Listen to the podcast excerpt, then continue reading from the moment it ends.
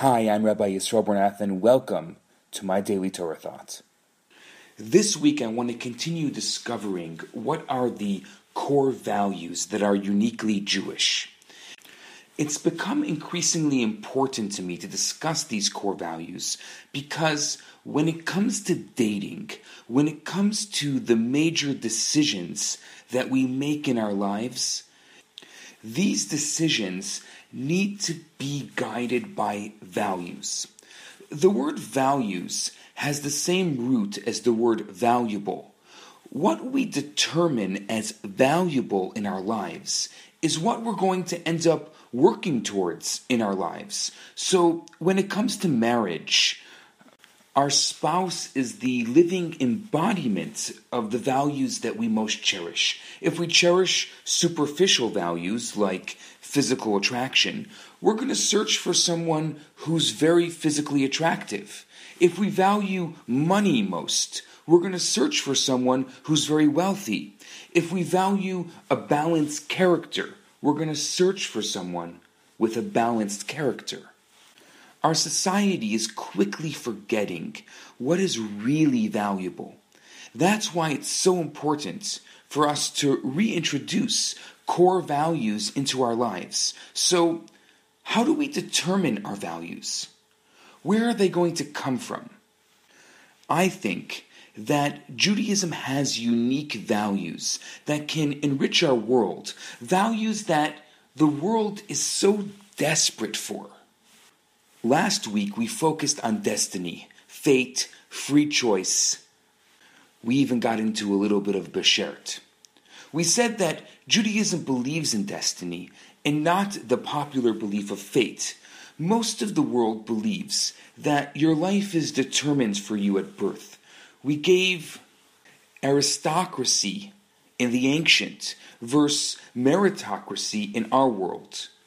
You see, our society is based on this Judeo Christian value system, and it was founded on the basis of destiny that people could actually raise themselves.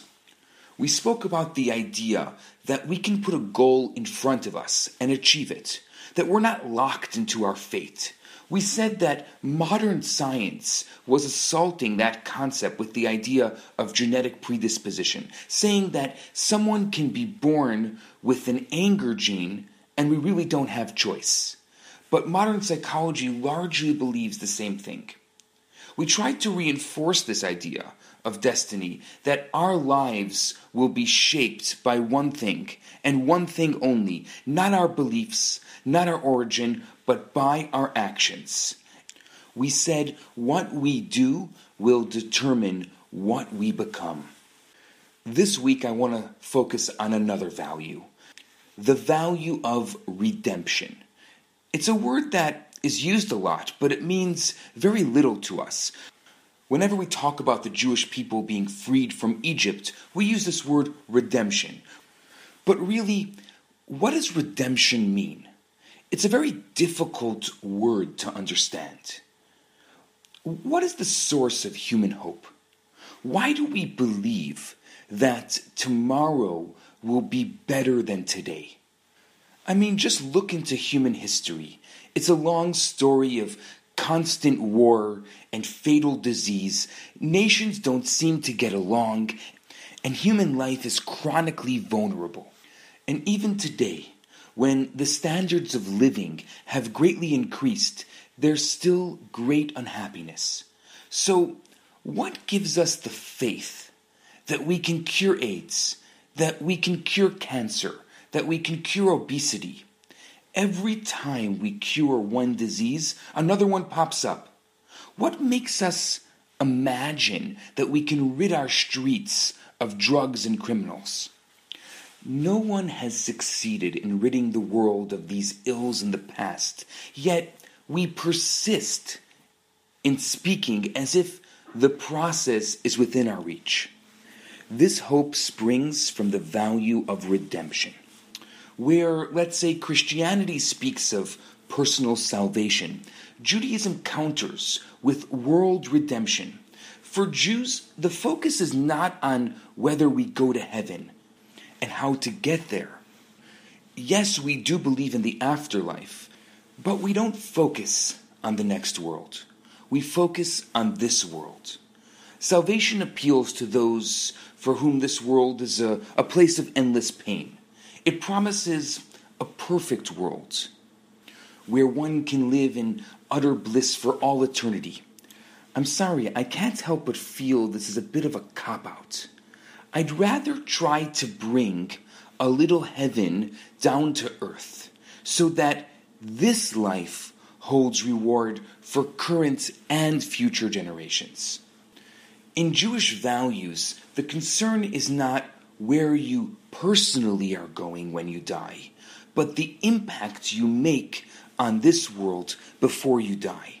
Heaven, hell, who cares? As a Jew, I rarely think about it.